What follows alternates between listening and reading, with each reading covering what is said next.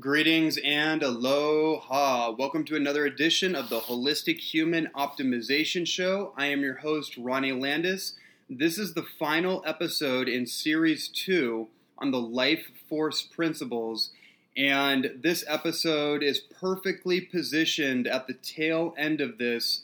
And this is going to be a deep dive into a variety of concepts relating to sexual alchemy, sexual energy, relationship dynamics, masculine feminine polarities, and we're also going to be talking about some of the corruption that has occurred within the sexual template of the both the masculine and the feminine. I would say particularly in the masculine, but has also invaded the templating of the feminine energetically speaking because again as we've talked about in some some episodes I think is that there's a social engineering component to why we do what we do, why we have compulsive behaviors, impulsive behaviors, why we can't seem to just embody the higher virtuous qualities of who and what we know we really are and maximize our human potential. And one of those impulses, one of the biggest impulses, the biggest drives is the creative and procreative drive of sexuality. And so we're going to actually be doing as we as we get to the concluding theme of this talk, we're going to be talking about pornography, and uh, that's going to be a deep dive and hopefully very revealing and um, something that we can all become a little more conscious about. Because ultimately, a lot of these life force principles and these ideas are a about cultivating life force, but they're also about seeing where the leaks in our life force energy are from all directions, and then not just plugging up those holes, but developing a level of self mastery so those holes transmute what was once a wound or a trauma. Because again, these things, these behaviors that are self defeating, they have their inception point in wounding and trauma. So we're going to go deeper into that, but we have some other territory to go into. Right now, I just want to take a moment here because this topic and these themes are very near and dear to my heart. These are, um, you know, for me as a man and moving through the journey of my own masculinity, my own life journey, as many of us can relate, you know, relationships, the the emotionality that comes with it, the the desire for you know having that that partner, um, you know that complement, that counterpart, um, relationships as a whole. These are some of the biggest issues that plague most people, myself included, for many many years, simply because we don't necessarily understand simple dynamics of polarity. We might be embodying a different type of energy or navigating through a different type of energy that is not fully embodied or integrated. And when we get into certain relationships with um, the opposite polarity, same sex or opposite sex, doesn't matter, we oftentimes stumble against what we call triggers or different dynamics that, that would otherwise be harmonious but create disharmonious circumstances, and we also have a misappropriation or a misuse of our sexual energy, a misunderstanding of our sexual energy for sure as a culture. Um, this is a monumental issue and leading to so many issues and so many imbalances and so much pain, um, bottom line. And I know for me, being really having that lover archetype inside of me and also being raised by pretty much women. I have men in my life like my grandfather, but I didn't really have a father figure and I didn't have like a, a really appropriate uh, initiation from boyhood into manhood. These are all things that I had to learn on my own largely. And also, you know, being raised by women, I kind of had an imbalanced perspective of what it was to be a man um, and I got all this different imagery, symbolism, cultural motifs or interpretations of what that meant.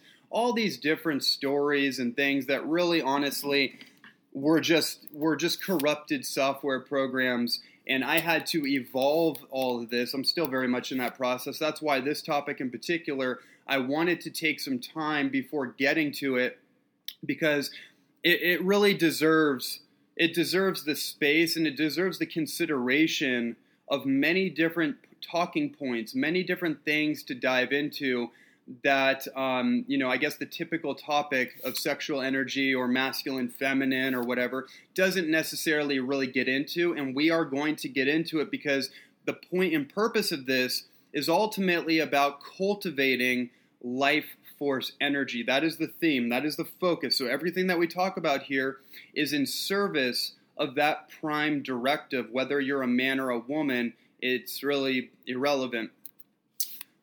So you know, there, there's a number of bullet points here that I'm, I'm sifting through, and I have a particular direction that I want to go into.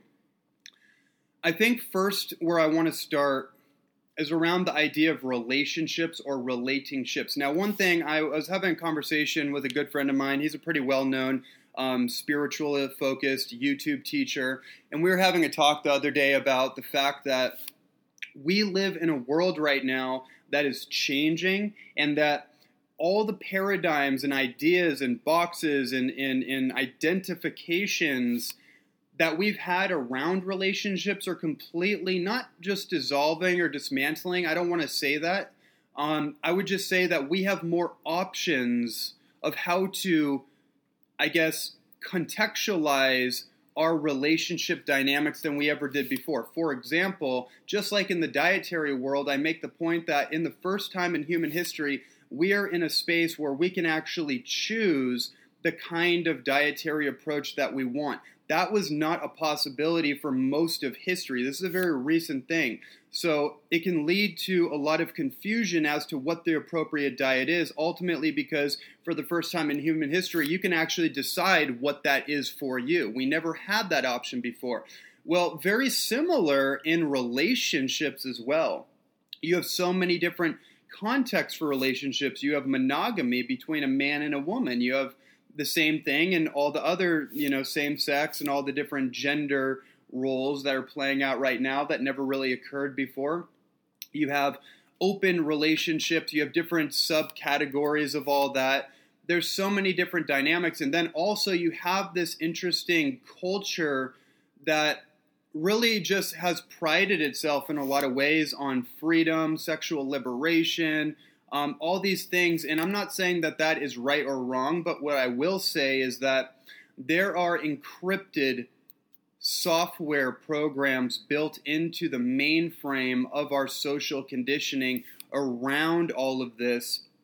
And one of those things is this idea of um, uh, you'd use the word promiscuous was was a word, and from the feminist perspective, and I won't go too deep into that because that's a whole rabbit hole in itself. But from the feminist perspective, that whole thing came about, which was like, okay, well now women are sexually liberated. Women can just you know hook up with men and do their thing, and just like just like men, right? It's a whole it's a whole idea of like equality and, and, and outcome equality and having the same rights and everything as men, which is just another competitive, dualistic perspective, not based on biology, not based on the fundamental uniqueness of men and women.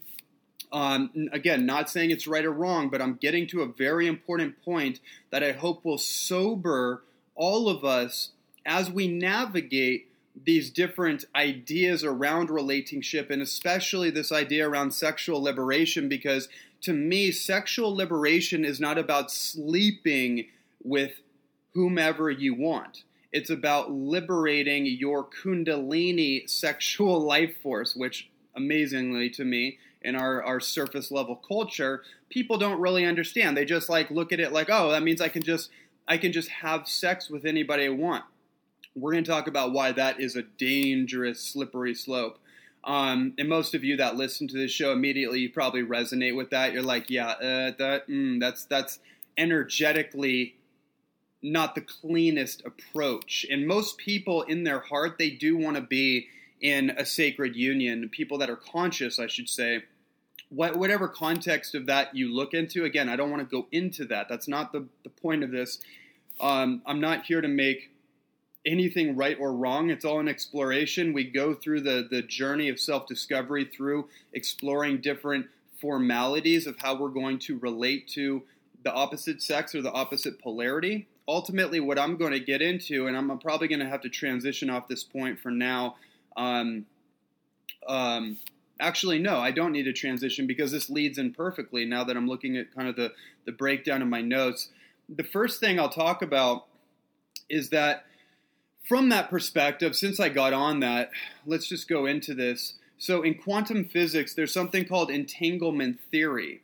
Entanglement theory is basically where, um, let's call it energy or the field. We've, you know, we haven't talked about this. I've, I've recorded ahead in a in the next series. I recorded two episodes ahead of this. So when you get into the next two episodes in the next series, I talk a lot about the quantum field. I talk a lot about my experience with entheogens and actually coming face to face with what's called the unified field. Um, we talk about a lot of different things around quantum mechanics, so that might make a little more sense leading to this. Ultimately, what the entanglement theory is, is that once two things or two what's called photons, packets of light energy, which is ultimately what powers your cells. They're called biophotons. That's the life force in your cells. Essentially, we're running on light frequencies. Um, when one, two, when two things or organisms are connected, they are now entangled, although they may be physically separate. So this is also brings in the, the, the idea of non-locality, which means that you can project your consciousness in different locations, meaning you could think about somebody, you're physically in a location, but your energy, your consciousness energy, can also be operating in a completely different location. Um, ESP, extrasens- extrasensory perception, things of this nature. This has all been measured and documented for decades now, so this is not theory. But the entanglement phenomenon is that energy gets entangled mean that it gets it gets connected basically. And this is the perspective I want to bring when it comes to the entanglement of our physical, emotional, psychic, and sexual energy because when we connect to another human being and you connect your flesh and you have sex, you are becoming one, right? It's not just a physical act. There's an energetic component, deeply energetic component, but somebody may be numb right? And a lot of times we use sex as a numbing modality to tranquilize deep emotions or repressed emotions, um, or because we want to feel something or we want to move out of a, um, an energy that maybe doesn't feel good. Say, like you broke up with a partner or you're in between a situation and then you end up hooking up with someone because. Um, for all manners of reasons, but ultimately it's it's to numb or to medicate. That's usually what happens. Um, but anyways, so, what they've done in experiments is there's a twin photon experiment, which is also interesting when I think of the twin flame concept as well. The twin photon experiment is basically um, basically an idea, and you can look this up. It's really fascinating.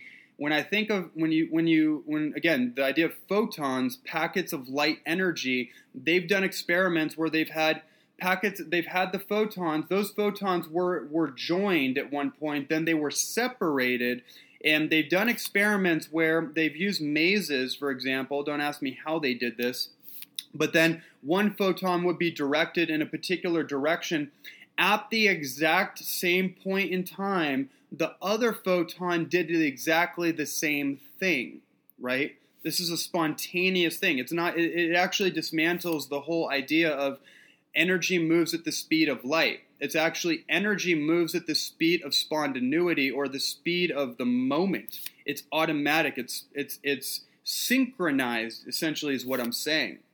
And so when we pair bond with another human being, we are synchronizing our energies together. And people that have been deep into this this and have studied sacred sexuality and and um, you know, the, the topics around this, you'll know that when you connect with another person, you can start to feel that person. If you're clear enough with yourself in your own space, you can tell when certain energies are pervading your energy field, your mind, your emotions, and you can tell when they're not yours, right? I've had this experience multiple times, but in one relationship in particular, which would fit underneath the twin flame concept, which is an entire episode in of itself.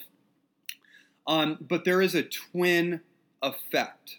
So when we say we are becoming one, that is a literal statement, and that is really the, the more the sacred interpretation of sex and intercourse is becoming one with another individual, and you're pair bonding and you're becoming bonded to that individual. Now, one other side, I want to make a side note about this, particularly for women. Now, the way that this energy influences the energy field of a woman and a man is is a little bit different.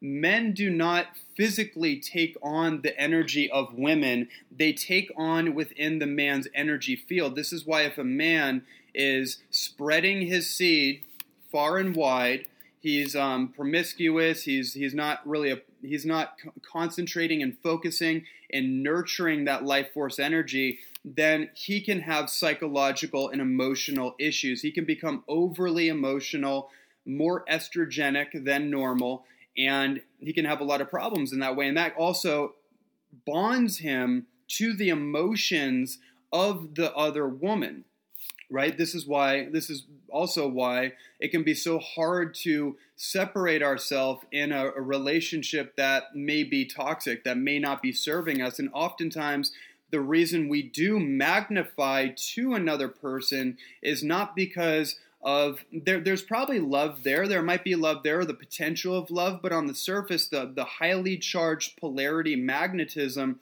oftentimes is really just a reflection of what one or the other person is missing within themselves and is being reflected through the other person. So if this is not consciously understood, then we can entangle ourselves with another person and it's really wound bonding it's trauma bonding. And if we're conscious about it, we can utilize these scenarios as a way for personal growth and evolution in a way that is serving both individuals. But if we're just acting on primal instincts and just pair bonding and then just emotionally being bonded back and forth with that person, even though rationally we know, hey, this, this is not good. This is not serving me or you, and it's just a lot of pain and triggering and if we don't know how to do the work within this container, we need to separate ourselves from the container.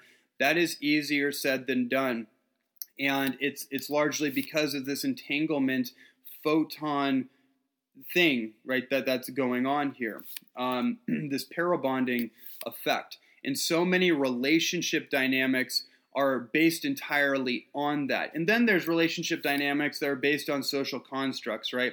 Now, let me let me um, finish this point I was mentioning. So, for the man, this is extremely detrimental psychologically and emotionally. Ultimately, that becomes a spiritual compromise because you're not lined up mentally, emotionally, physically, and you're physically addicted to the emotional response patterns, and it triggers the stress response, which can be energizing, adrenalizing, but ultimately it's detrimental to your health and your spiritual direction.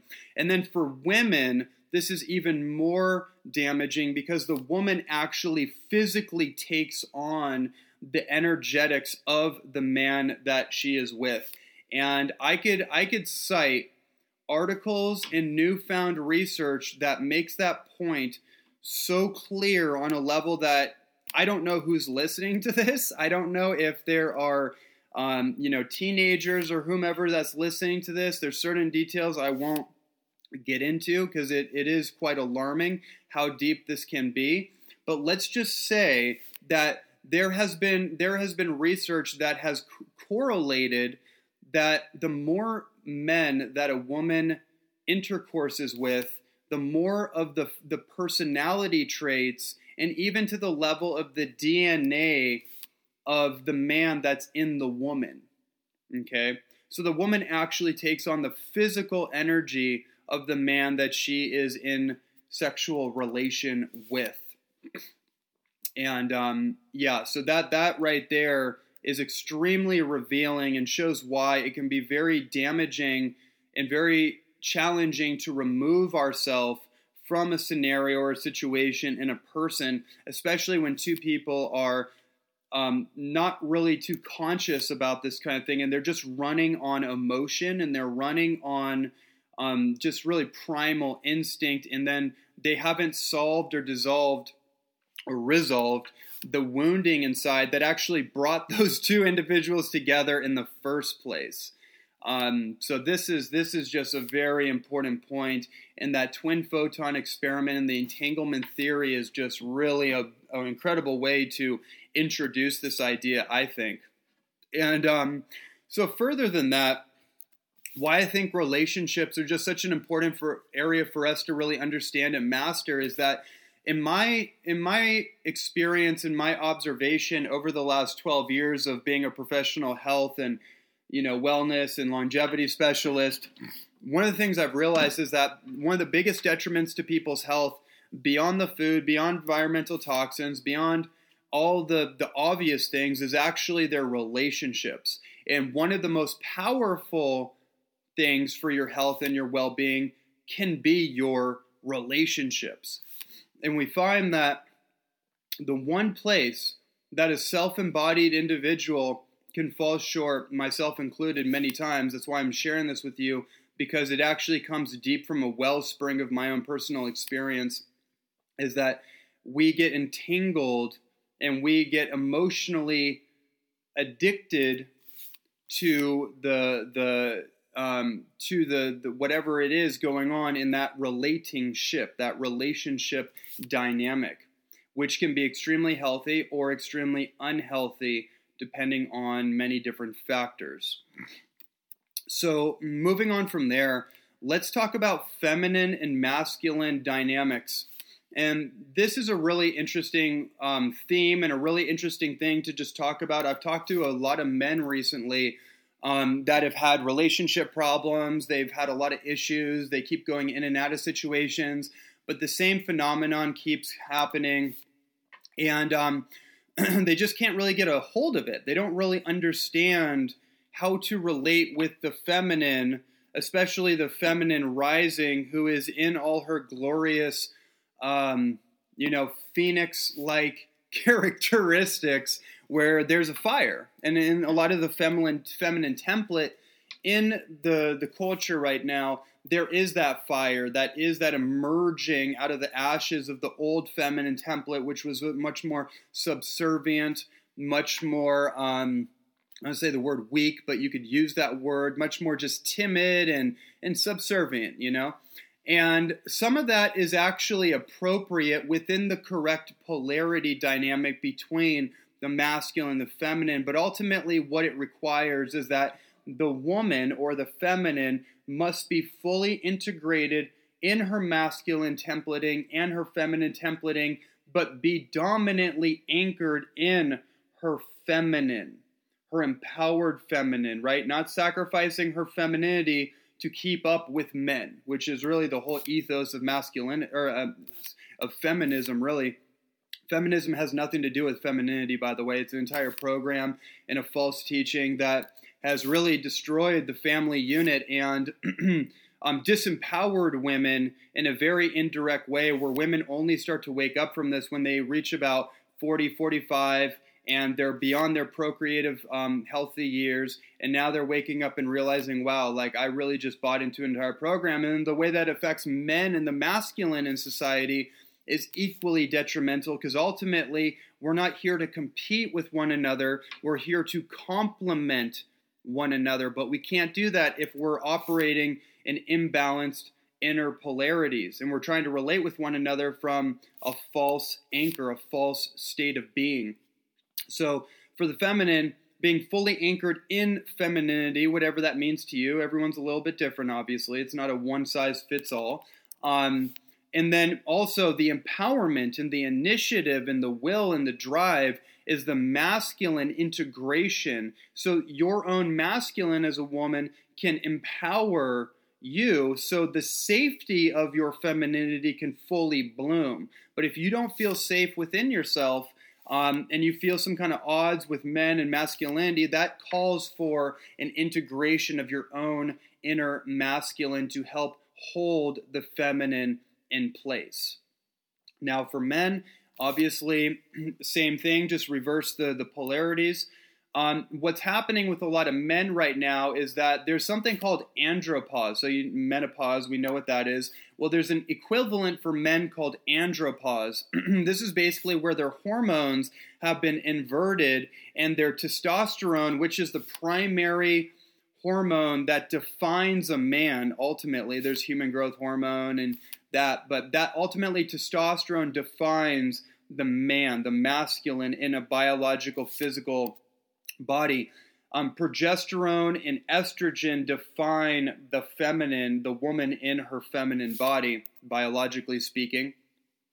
And then the man also is called to integrate the femininity of the lover archetype or sensuality and his own connection to his sacred sexuality and conserving his sexuality because if he's imbalanced then he's just going to be you know like masturbating that energy all over the place or trying to connect with as many women as possible because he can't quite he can't access really what he's trying to access which is the connection to the divine the connection to his sacred femininity within himself. So there's a there's a softening and there is um yeah there's a there's a there's a there's a balancing of those polarities but that also doesn't mean for the man to become an emotional wreck.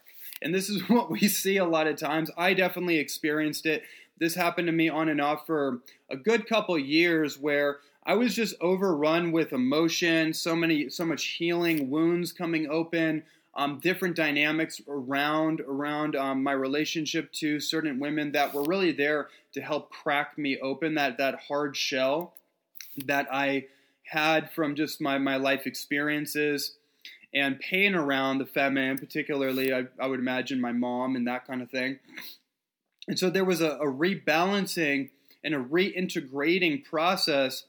And what happens for a lot of men in this andropause idea is that your estrogen starts to outbalance false estrogen in a lot of ways. And this is also environmentally induced through things like pesticides and plastics and um, many other compounds, which are called xenoestrogens. These are false estrogen chemicals which signal, um, they mimic and signal estrogen in the body to be produced, which actually transforms or transitions your your testosterone and converts it into estrogen through a process called aromatization. And this is um, it's just very detrimental because ultimately the masculine is the the holder of the container of civilization of our world of the feminine really. And so what what we're dealing with right now is we're dealing with polarity confusion and it's created identity conflicts or identity confusion as to what a man is what a feminine what a what a, a woman is all this kind of stuff right so, what we have to do is understand the polarities of masculine and feminine and then anchor in the polarity that's that's correct. Now, talking about polarity, this is the way that I've kind of just broken it down for a lot of men because, you know, men are simple creatures, so I just had to break it down in a way that makes sense energetically. You have stability and you have instability. You have security and you have insecurity. These are principles, these are not judgments, these are principles of polarity. So the feminine is unstable, right? We might say like, oh, women are irrational. I don't that that is a little bit more of a judgment, but there is a truth to that because when when a when a human being is operating based on emotion and they're overrun with emotion, there's no way to reason with that human being. That's why the common advice is men do not argue with women. Um, there's different reasons why that's actually true. Um, first of all, it makes you more emotional as a man, and as a man, you need to be the stabilizing anchor force for unstable or unstable energies, right? Um, there is a principle of order out of chaos, but there's also chaos or perceived chaos perceived uncertainty being transformed into certainty. And in order for that alchemical transmutative process to occur, it has to be stabilized through a masculine core. You know, from the polarity perspective, we would call that we would call masculine stability, we would call feminine instability. And again, don't take this the wrong way because that's just the flow of the emotional riverbank. That's just how the energy represents itself oftentimes. But when a woman integrates that, that unstable energy of uncertainty can stabilize and become centered and embodied. Same thing with a man. If you're constantly so certain about everything and it's pure stability, then you become rigid and you need to open up to the mystery, and that can create the, the perception or the felt experience of instability. And as you continue to integrate that polarity, now you become fully stable and centered, but you're also open minded and open hearted to the mystery of life as well. That's how those polarities kind of act. And so we just need to understand this because there's so much judgment when it comes to men and women and fighting and and you know, oh, they should be like this. No, they should be like this.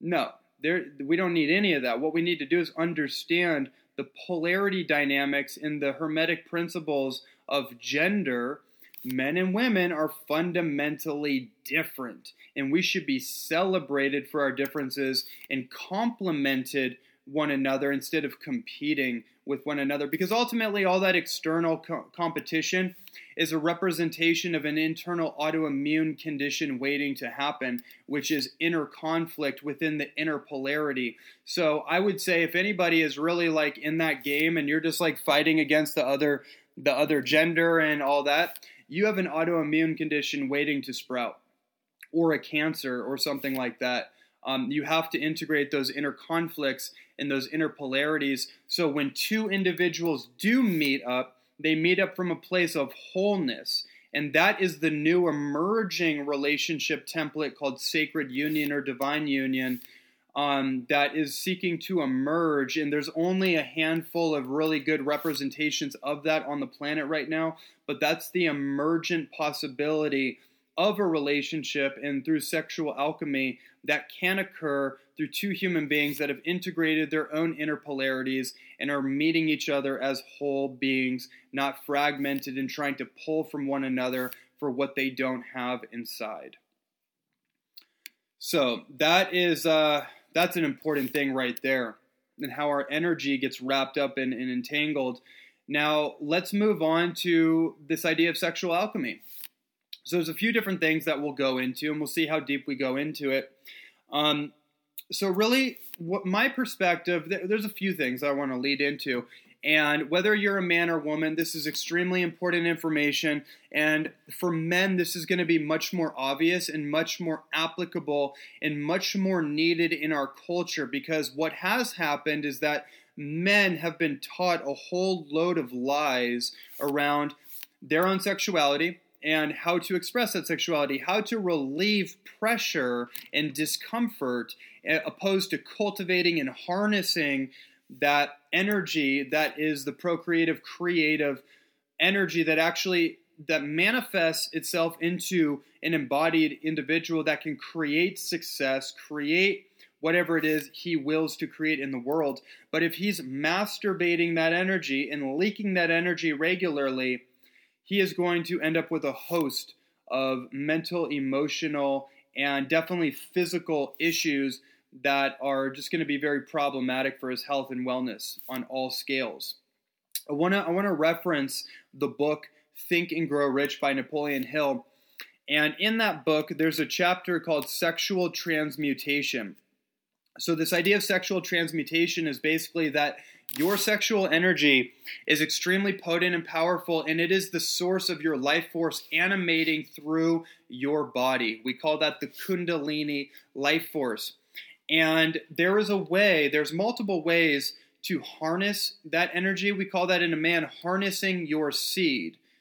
Because within the, sexu- the seminal fluid, the semen fluid of a man, is the most concentrated source of macro and particularly micronutrients that, if recycled into the man, will help him develop his physical brain, new neuronal um, synaptic connections, neuroplasticity, um, neurogenesis, the just so many adrenal, adrenal, thyroidal, hormonal health, increased testosterone, human growth hormone. Ultimately, it's it's it's the ability to allow your body to recover and heal, just like you were when you were a kid. When you were in the juvenile state of your hormone cycle, when you were when you were um, prepubescent, so before puberty, you were in the most vigorous, most healing, regenerative state of your life.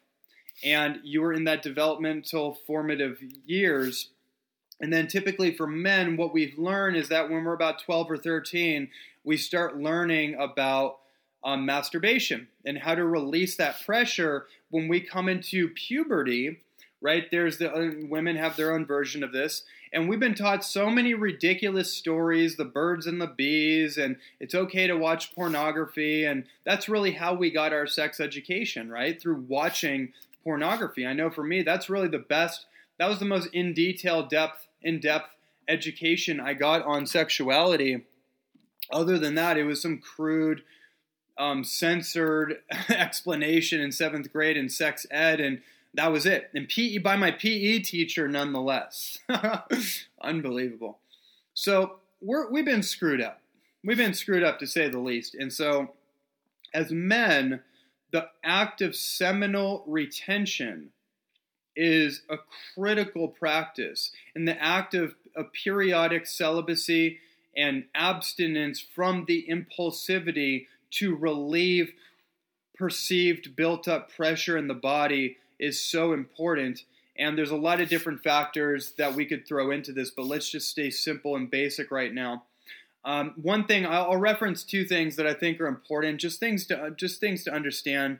Um, there is an entire movement, particularly in the online space, called the No Fap movement, and this is a movement of men that have got onto this information and have realized that through the acts of uh, habitual pornography exposure and masturbation as just this regular thing that you do once, twice, three times a day. And it's no big deal. It's just how you relieve pressure. That's what we're told. That's just how you relieve pressure. Right, but we're not taught ever how to harness the pressure, how to be with the pressure, how to be with discomfort, how to transmute and evolve that discomfort. Why are we under pressure and discomforted in the first place? We don't get any of that. We just get the the the band aid, which has downstream effects on our, our holistic health.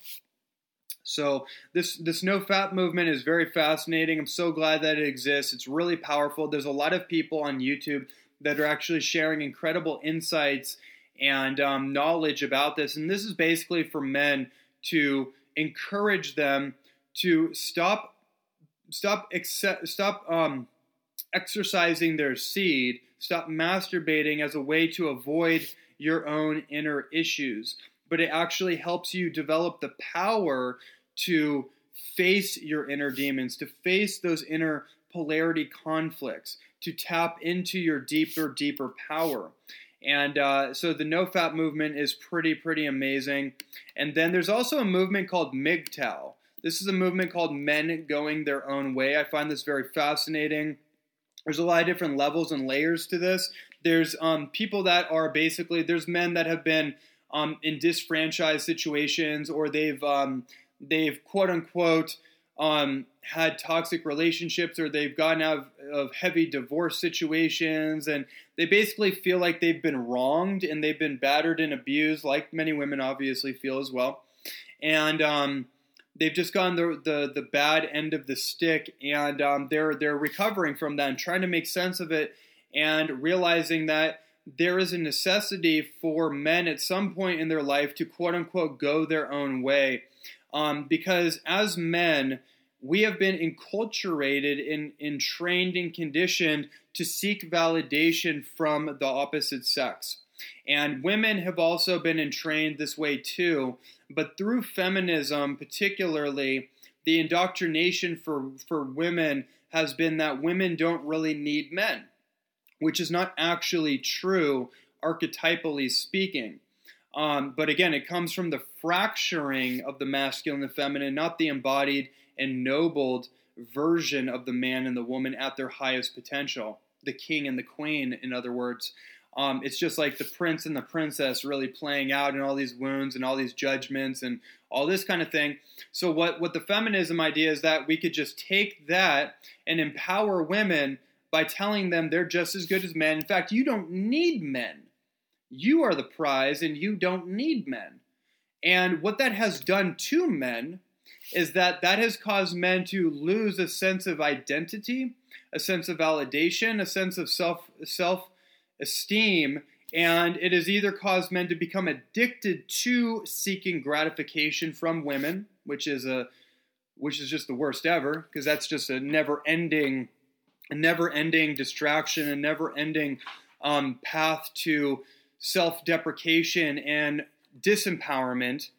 Um, and then the other side of it, which is the evolution, which is kind of like this whole MGTOW thing, is that well, we don't actually need to seek validation from women. What we need to do is we need to actually go our own way for a while so we can find out who the heck are we in the first place because so many of us were raised by single women. So many of us did not have a strong masculine figure. If we did have a father, many of the fathers have been neutered, they have been feminized, and they are not in their masculine core. So they were very passive, they were more estrogenic, they were very um, weak. Or on the flip side of that, they were like a tyrant, they were abusive. So the men growing up in that either take on those characteristics or they feel deep sympathy for their mother because of what they witnessed. And so then they become more of these feminized men that are imbalanced in their their ennobled masculine quality,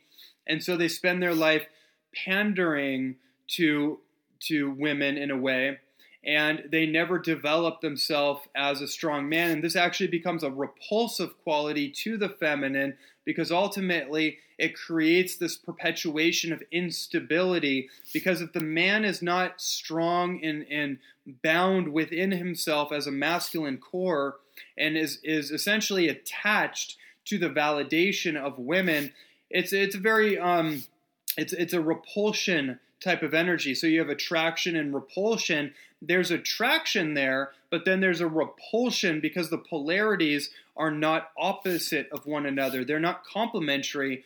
It, they're actually they're so merged on one side of the one side of the seesaw that the woman, in order to maintain balance, has to revert to a masculine polarity, which throws her entire hormone and neurochemistry off, and she can't be embodied in her femininity, which ultimately, despite feminism and all of its stories that it tells, is not a form of empowerment, it's a disempowerment because the polarities get in get opposed to one another and the biology of it is that basically the chemistry and the biological opposition creates a sympathetic stress load on both individuals because they're not operating in their intrinsic natural polarity um, of the masculine and the feminine. So they can't complement one another. Then the, the sexual polarity will, the charge around that will discharge, and then all kinds of all kinds of crazy dynamics play out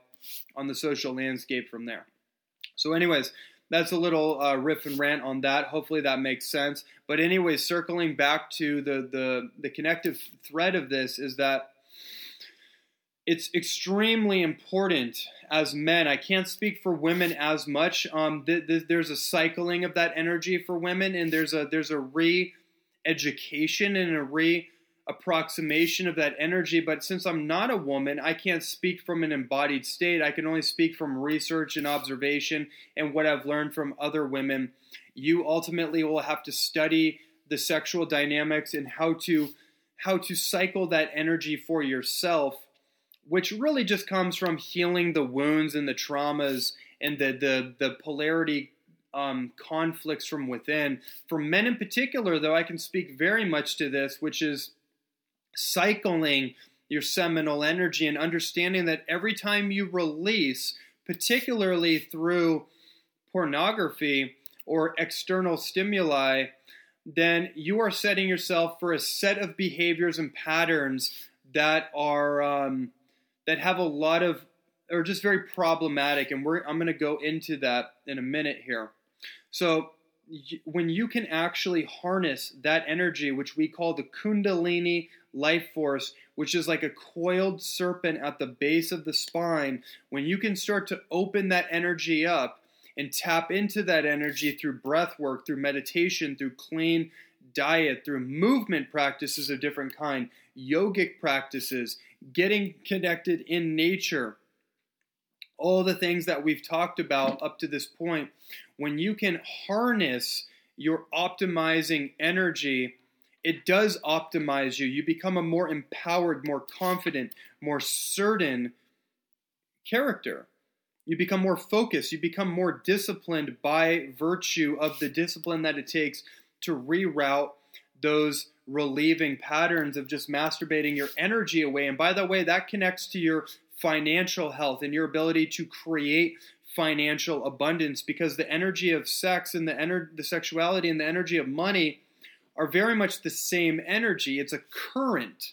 It's a currency of energy that must continue to flow, not get blocked up. And a lot of times when that energy gets blocked up for men, their immediate reaction is to relieve that pressure. You don't want to do that right away. You want to delay immediate gratification and go into your system through meditation and breath work, feel where the block is, and help raise that, that Kundalini energy to pop out of the chakra pathway system so you can raise that energy into the heart. And the heart will transmute any stuck energy, any any um, any energy associated with pain or discomfort or wounding or whatever the case may be. And something else I want to bring here when we talk about sexual health, the Kundalini life force, particularly your sexual fluids, are related to the energetics of Jing and Ojas, which we've talked about um, from the Ayurvedic and the Chinese medicine perspective. This is your life force, your primordial life force.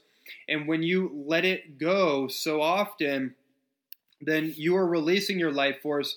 And there's so many things to be said about seminal fluid, the, the stem cells that are in there, the, the micro trace minerals that are in there, all the different, the, the enzymes, the amino acids, the fatty acids, the DHA.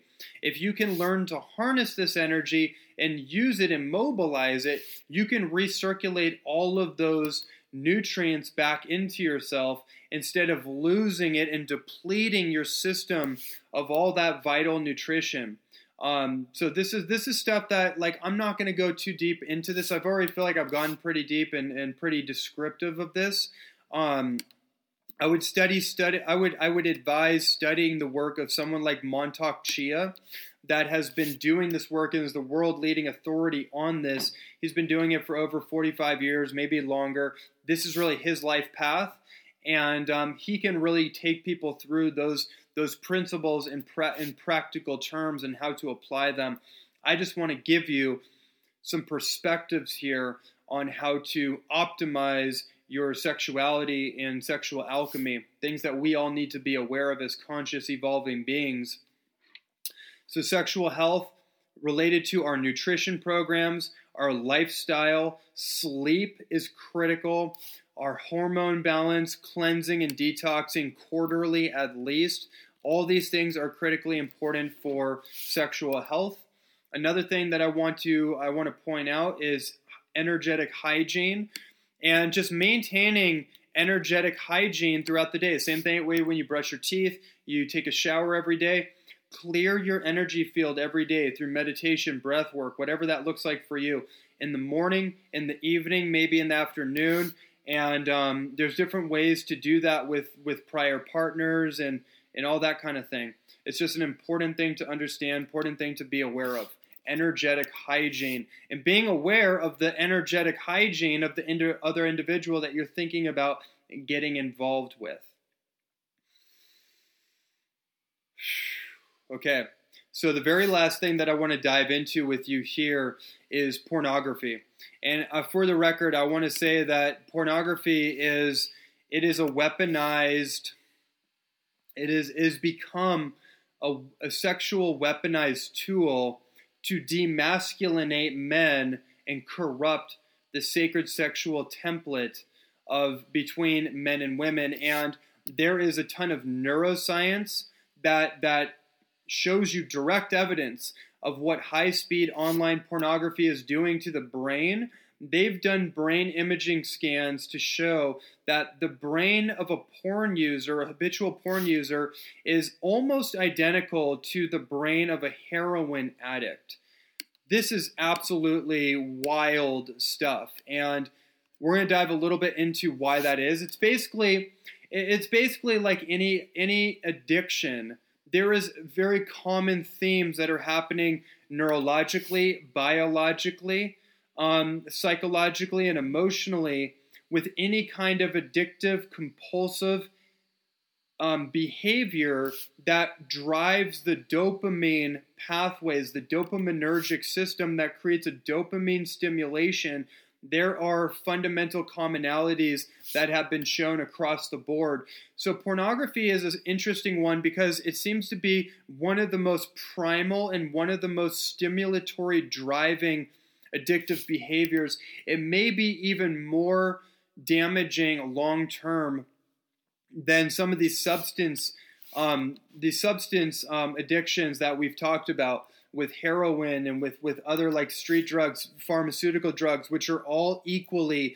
destructive and very in very obvious ways. But pornography is an interesting one because the effects of porn addiction are not obvious when you walk into society.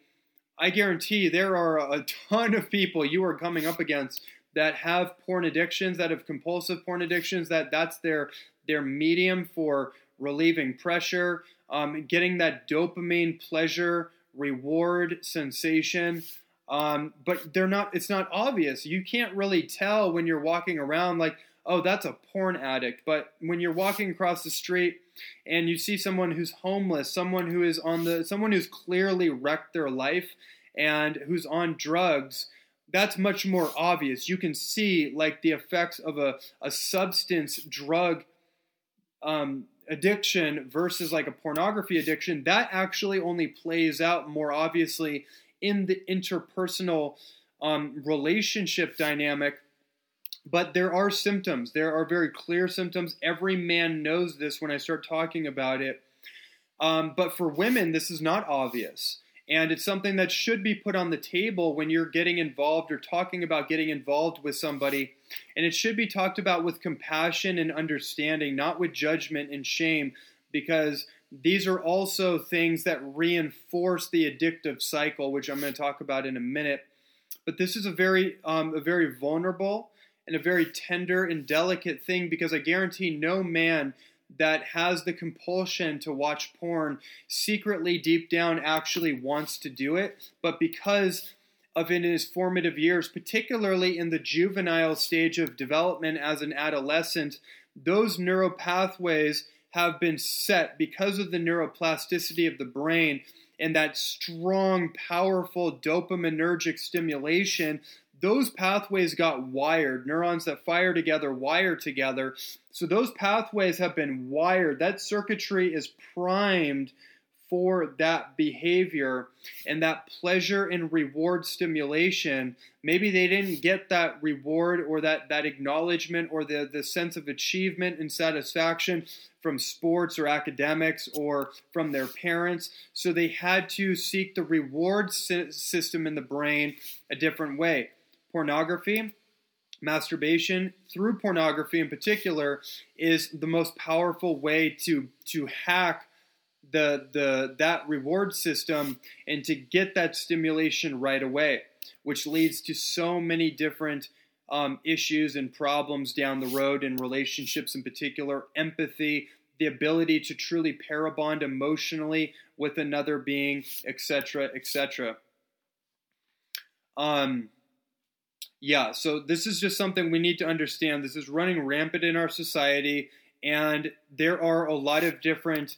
Um, a lot of different organizations, a lot of different experts now coming out talking about that.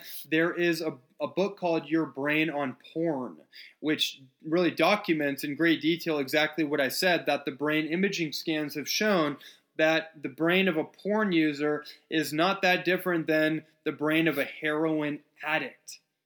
That is absolutely wild. Now, I'm going to get into some other things, but I want to talk about a few things that are related to what I was talking about with the whole no fap movement, the MGTOW movement to some certain degree, which can be kind of wrapped up together. Um, and then also this idea of seminal retention. Now, I'm going to talk about something that every man knows for sure. If you're listening to this and you're a man and you're still listening to this talk, you know what I'm saying is true. There are psychologically damaging effects of excess porn. Not only does it distort and corrupt our perceptual relationship with the feminine, that is that is a monumental issue right there, right?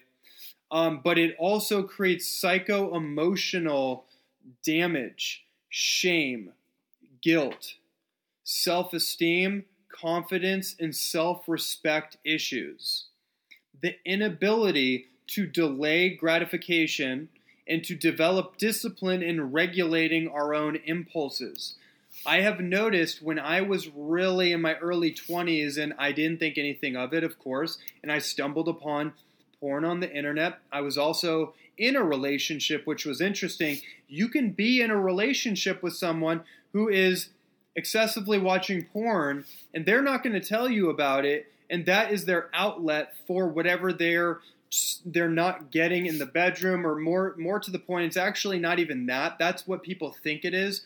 It's not even that. It's an emotional lack of fulfillment. There's an emotional void and that that dopamine stimulation that pleasure reward system in the brain overrides the the the dissatisfaction that that person is experiencing the melancholy the melancholy whatever the case is and it immediately stimulates that person to feel good temporarily with with down but with with extreme depleting um, effects later on. So all these things the shame the guilt the lack of self-esteem the lack of confidence the lack of self-respect and again the inability to delay gratification. Success in anything is built on the principle of delayed gratification and if you don't discipline your ability in regulating your immediate impulses, you become a slave. You are an addict. That is what it is. And when I say that, I'm not saying you listening to this are an addict or judging. I'm saying we have all been in the cycle of addiction. If you've been in this society, we have all been in the cycle of addiction. And pornography is just one of those things that is just shooed under the rug and there's another thing that comes along with pornography for men, which is something called porn induced erectile dysfunction. Porn induced erectile dysfunction. This is this is a good explanation for why there is so many erectile dysfunction issues in in men. This should not be happening. Um, yes, there's the xenoestrogen issue, there's the hormone issue, there's all that, and none of those are as powerful as a down-regulating, long-term down-regulating erectile dysfunctional situation as excessive porn. What ends up what's happening is that in your brain you have something called mirror neurons. So th- there's two points to this. You have mirror neurons. So when you are watching that highly charged, deeply unrealistic, um, deeply disconnected emotionally disconnected act, whatever whatever your flavor is, whatever the act of that is going on, your mirror neurons in your brain are experiencing physiologically experiencing what you're watching as if you were experiencing it yourself. Right? This triggers an entire cascade of neurochemicals and particularly dopamine that can set us up for some real physiological issues, particularly the stimulation of a normal sexual encounter and the response to have an erection. If you have highly charged and primed your neurology, which is connected to the physiology of your, let's say your penis in this case, it's not just a blood flow issue, okay? It's actually a neuroimagery issue where the association, you're basically just not as stimulated. Let's just put it that way in simple terms. You're not as stimulated in a normal sexual encounter, so you're not able to get it up, you need to watch porn. You need to do excessive things in order to feel that natural arousal that you would normally feel, um, you know, without a woman even having to get undressed. Right? That would be a normal anticipatory response. And the dopamine stimulation is not just the act itself, the dopamine is triggered based on the anticipation of the experience itself. Now, you have a flood of chemicals, including dopamine, that occur when you have an orgasm, but the dopamine is really most, most potentized in the anticipation to the act itself. And then you have the release, all those chemicals subside, and oftentimes people feel embarrassed and they try to get out of the situation that they got themselves into because they were essentially an addict to their emotions and the chemistry and their immediate reward centers. This is this is what's happening. This is exactly what's happening. And last thing I want to mention on this point is that the pain pleasure punishment reward system is a very important thing for all of us to understand, not just with pornography and sexuality, but with all addictive tendencies. Because one of the things about your sexual energy is that it's a regulatory current of energy that if you learn to regulate it, you regulate your impulses and you harness and cycle that powerful life force energy within you and you learn to direct it into activities that are going to be growth enhancing, that are going to support you in your goals, you are going to be so much more powerful, more focused, more confident.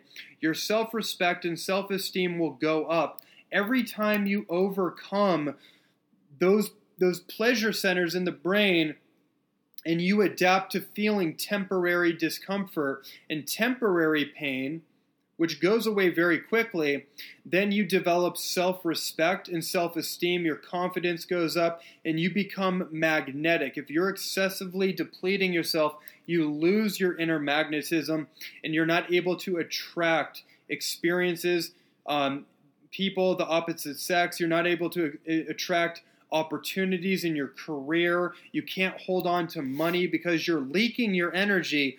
And there's a deep connection between spending money excessively and spending your life force energy excessively. They are intertwined. I guarantee your impulses to spend money are the same impulses you have to masturbate if you're a man. Again, if you're a woman, it might be a little bit different. It probably it's probably more externalized because men can release that energy of them themselves a lot easier. For women, a lot of times it looks like prom- promiscuity. It looks like promiscuity.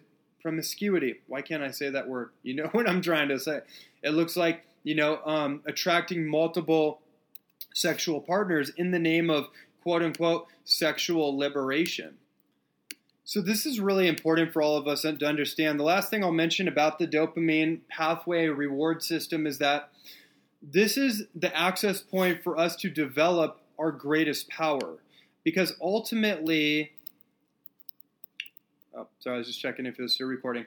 So ultimately, dopamine locks in the habitual pattern of the addictive behavior itself, always seeking that immediate gratification, that immediate um, pleasure in order to override temporary discomfort. Now, if you understand that in order to experience pleasure, or I should say it this way, in order to have a reward, and the whole point of a reward or achievement or achieving a goal is that it requires us to go through a process of growth or trans- transformation. There's an initiation. If we can hack that system and just get gratification out of the gateway anytime we desire it, we weaken ourselves and we actually are hijacking the natural reward system that's based on enduring temporary discomfort. Um, that's why taking a stoic, aesthetic perspective to sexuality is actually really important. And I want to say that I totally I totally resonate with sexual liberation and, and women's rights, men's rights, human rights, to do whatever it is that we want to do, as long as it feels in alignment with our heart and our soul, and we're conscious enough to make the healthy decisions that are going to be supportive and healthy are not based on emotional reactivity and wound patterns and to avoid our, our trauma, but are based on the healing of our trauma, based on empowerment, and also require us to step up and overcome prior aspects of ourself because when we do that, then whatever reward or achievement that we get, it's an enduring experience and something that we can we can repeat and uh, it's something that's satisfying. It's something that's rewarding right? And it helps us become a better person. It doesn't weaken us and cause us to lose that valuable self respect that is um, one of the biggest issues in our civilization right now. And this is only one of the main, main reasons why that is. So, uh, that that is a perfect place to conclude this. I would say if this really resonates with you, and you do have um, challenges with pornography, sexual um, compulsions, things of this nature, this is very real. This is all very real. None of this should be frowned upon or looked with shame or anything. This is just something we need to get a handle on and understand how to evolve out of the social engineering that we have been um, domesticated through and um, you know just just look into it. There's so much information now on how to take care of yourself how to rebound how not to relapse when you know you're going through the self-empowerment process in the the withdrawal process. If you're getting off porn you've been on it for a while there will be withdrawal symptoms. If you've been attaching to other people for emotional validation, when you separate yourself and you go into more of a stoic space of self identification and self exploration, there will be withdrawal symptoms. So don't be confused about that. Just expect it so you can process that emotional content and whatever comes up for you in a space that's safe. If you need to communicate some of these things that you've been holding in the closet with a partner, I really recommend that you do that in a space that feels safe or communicate with somebody, maybe another man, another woman.